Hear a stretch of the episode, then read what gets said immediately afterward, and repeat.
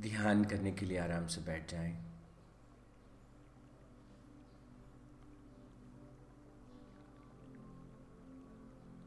अपने भीतर एक आनंद को अनुभव करें। अपने भीतर की प्रसन्नता को अनुभव करें।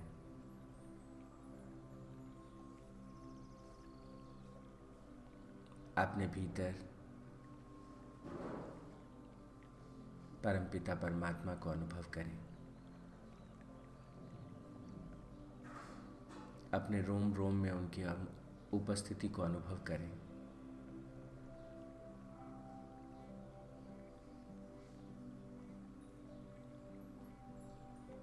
अनुभव करें कि परमात्मा आपके रोम रोम में बसे हैं।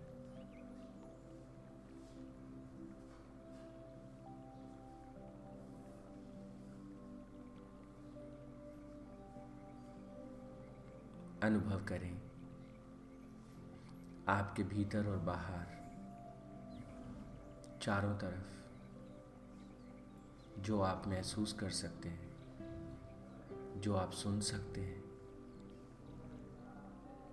जो आप देख सकते हैं,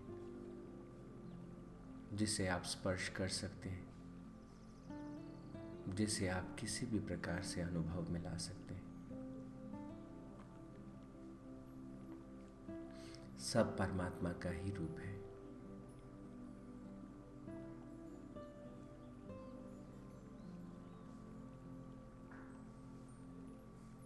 परमात्मा के इस विराट और अद्भुत स्वरूप को अपने भीतर अनुभव कीजिए।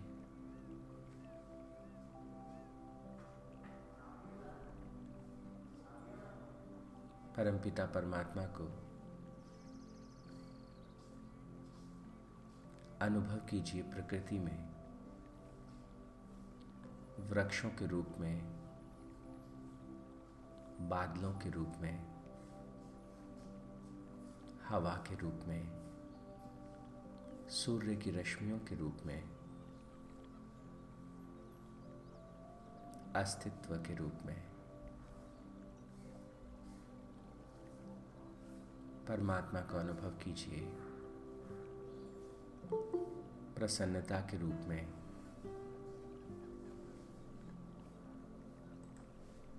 आनंद के रूप में। आपकी प्रेरणा के रूप में।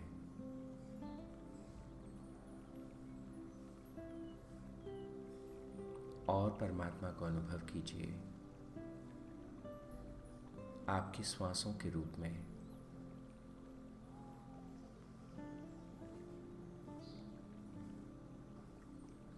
आपकी शक्ति के रूप में।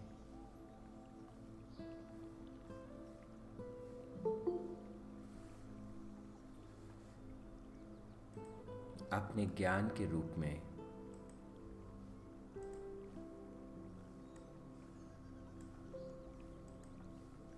और परमात्मा को अनुभव कीजिए।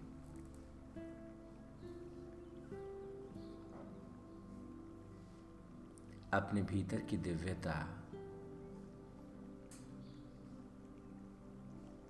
अपने भीतर की सुंदरता। आपके भीतर की सरलता, कोमलता,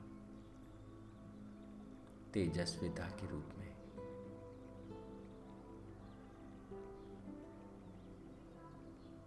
परमपिता परमात्मा को अनुभव कीजिए।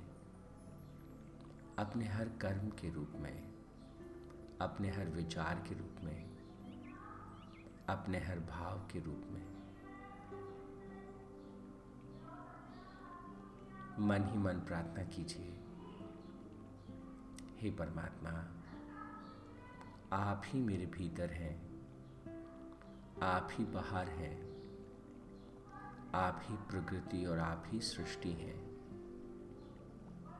आप ही प्रारंभ और आप ही अंत है। हे प्रभु, आपके स्वरूप को मैं समझ पाता हूँ। इसके भीतर आपको ढूँढने का प्रयास कर पाता हूँ। इस आशीर्वाद के लिए मैं आपका बहुत बहुत आभारी हूँ।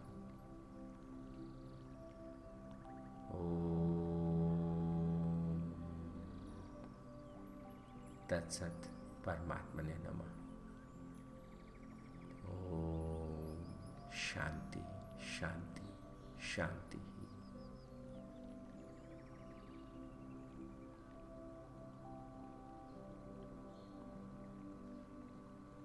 तो हमने श्रीमद् भगवत गीता से अंतिम तीन अध्यायों पर हमने चर्चा की। सोलवा अध्याय सत्रहवा अध्याय और अठारहवा अध्याय। अठारहवें अध्याय के अंतिम श्लोक से हमने शुरुआत की और जाना, जीवन में हम जो भी प्राप्त करना चाहते हैं, भगवत गीता हमें उसका मार्ग दिखाती है। और वो मार्ग कैसा है? जो हमें चाहिए उसे उसके लिए हमें अपने आप को तैयार करना होगा। अपने व्यक्तित्व को उस तरह का निर्मित करना होगा। तो हम अपने जीवन को बनाते हैं, अपने आप को बना करके। और भगवान अभी हमें इस जीवन निर्माण की प्रक्रिया के तीन मार्गों में से ज्ञान मार्ग को समझा रहे हैं। भगवान कहते हैं कि इस ब्रह्मांड में, सृष्टि में अनंत ज्ञान है, तुम्हारा स्वरूप ही ज्ञान है। तुम ज्ञान रूप हो।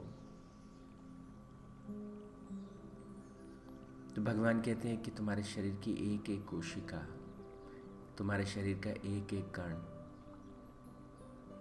ज्ञान से निर्मित है।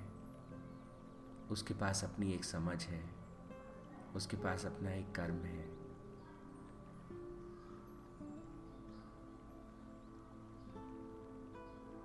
तो ज्ञान के इस पथ पर जब हम आगे बढ़ते हैं तो भगवान कहते हैं, ज्ञान कहाँ से प्रकट होता है? तो कहते हैं वो ज्ञान प्रकट होता है अंतर संवाद से।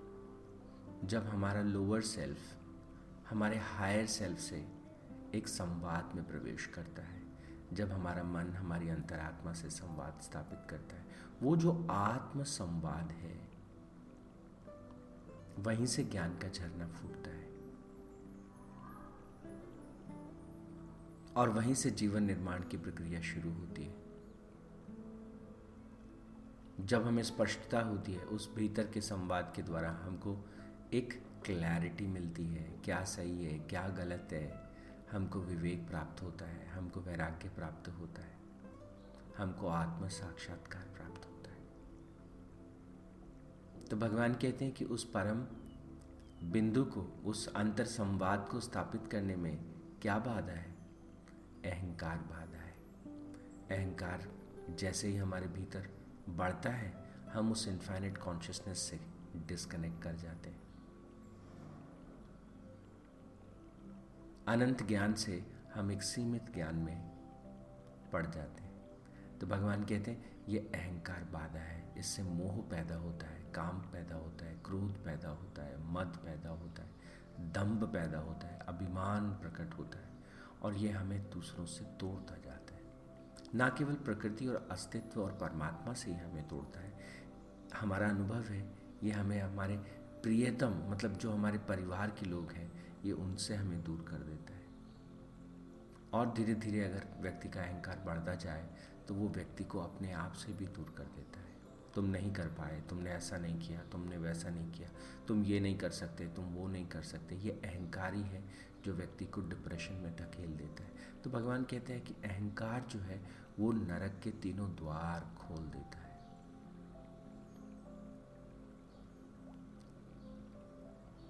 तो हमने अहंकार का मूल सोलहवें अध्याय में जाना, देवी संपद और आसुरी संपद हमने डिस्कस किया कि किस प्रकार से हमारे भीतर सद्गुण और वो दूस मतलब सृजनात्मक शक्ति और साथ ही साथ लय की शक्ति, विध्वंस की शक्ति दोनों है।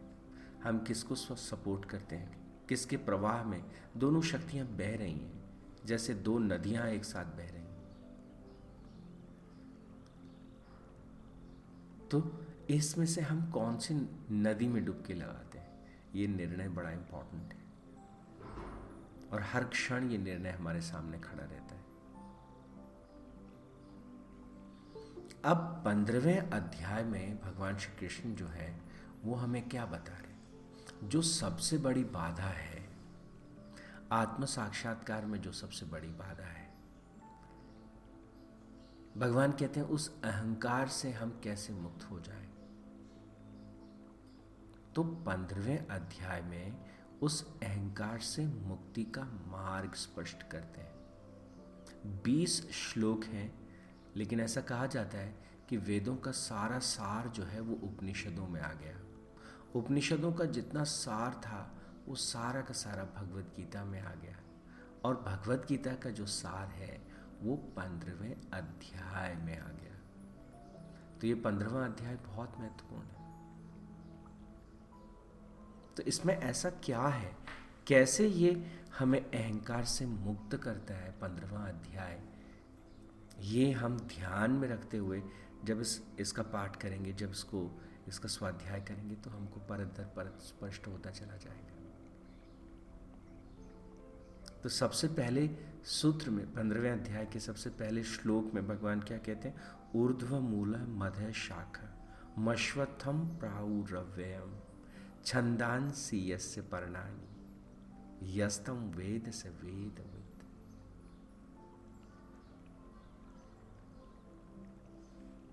भगवान सृष्टि की जो है कैसे ये सृष्टि बनी?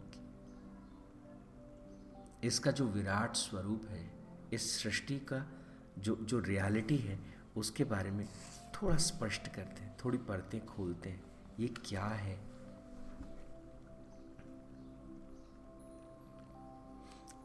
तो सबसे पहले सूत्र में क्या कहा भगवान ने? एक एक अद्भुत वृक्ष के रूप में उन्होंने कहा।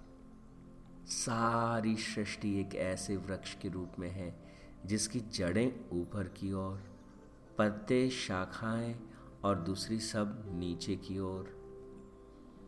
ऊपर मूल वाला, जिसकी जड़ें ऊपर की तरफ़ है। ऊपर की तरफ़ जड़ें मतलब ये सृष्टि ऐसे है कि इस सृष्टि का जो मूल है, वो कहाँ है? कि माया युक्त ब्रह्म की जो शक्ति है, वही इसका मूल है। तो इस पूरी अस्तित्व का जो मूल है, जो उसकी जड़ है, वो कहाँ है? कि वो तो ब्रह्म की माया शक्ति है। ब्रह्म वो शक्ति जिससे ये पूरा जगत, पूरी सृष्टि, पूरा ब्रह्मांड प्रकट होता है। और ब्रह्म का भी, ब्रह्म के भीतर भी कौन सी शक्ति? माया की शक्ति। जब ब्रह्म की माया की शक्ति प्रकट होती है तो संसार प्रकट होता है। वो माया की शक्ति ही पूरे संसार को बनाती है। वहाँ इसका मूल है।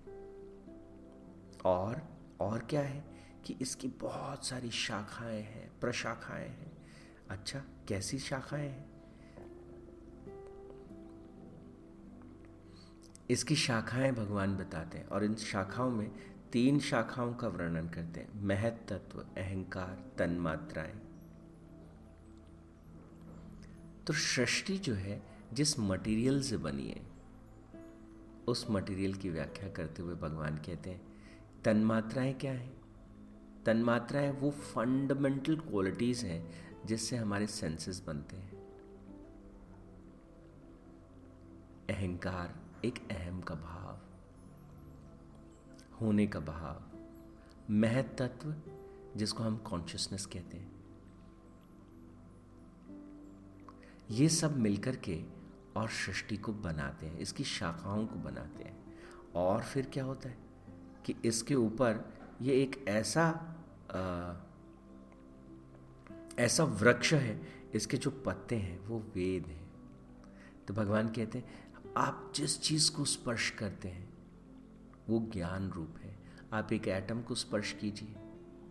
आपको पता चलेगा कुछ भी जिस टेबल पे आप बैठे हैं जिस कुर्सी पे आप बैठे हैं एक अद्भुत नियम तंत्र से बंधा हुआ वो काम करता है। हर एटम जो है अपने एक खास तरीके से अपने आप को कैरी करता है। उसे पता है कैसे बिहेव करना है, कैसे काम करना है। इवन एटम के भीतर के जो सब एटमिक पार्टिकल्स हैं, जिनको आँखों से देखा तक नहीं जा सकता, वो सब एटमिक पार्टिकल्स भी एक खास तरीके से अपना काम करते रहते हैं।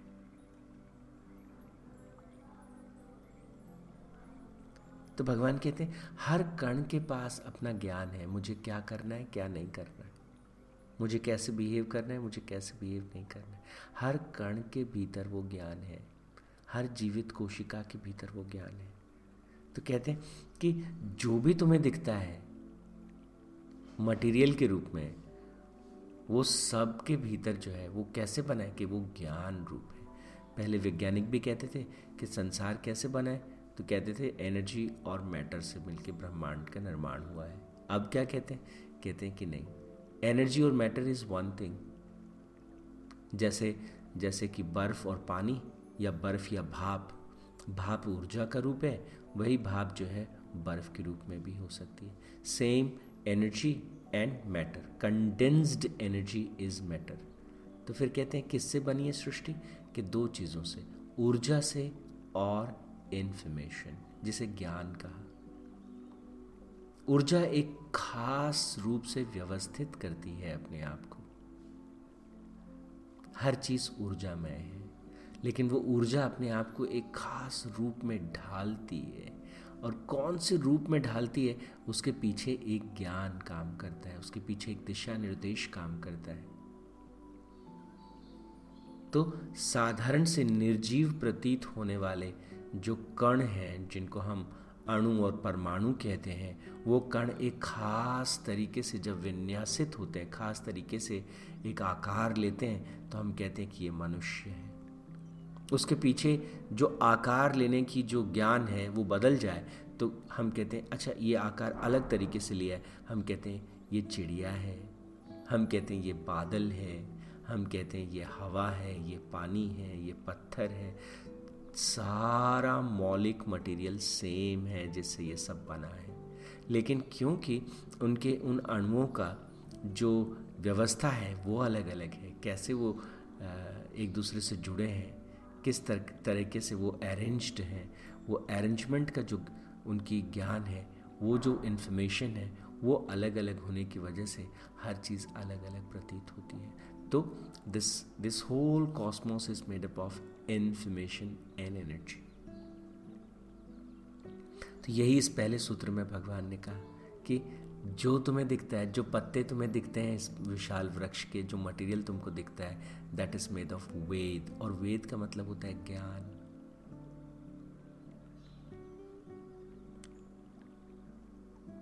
और फिर इस पूरी सृष्टि का जो है वो पूरा इस पंद्रहवें अध्याय में भगवान एक्सप्लेन करते हैं। अगर हम इस पूरे सिस्टम को समझ जाएँ, ये कैसे काम कर रहा है तो कहते हैं, अहंकार अपने आप तिरोहित हो जाता है, अपने आप गायब हो जाता है। कुछ करने की ज़रूरत नहीं।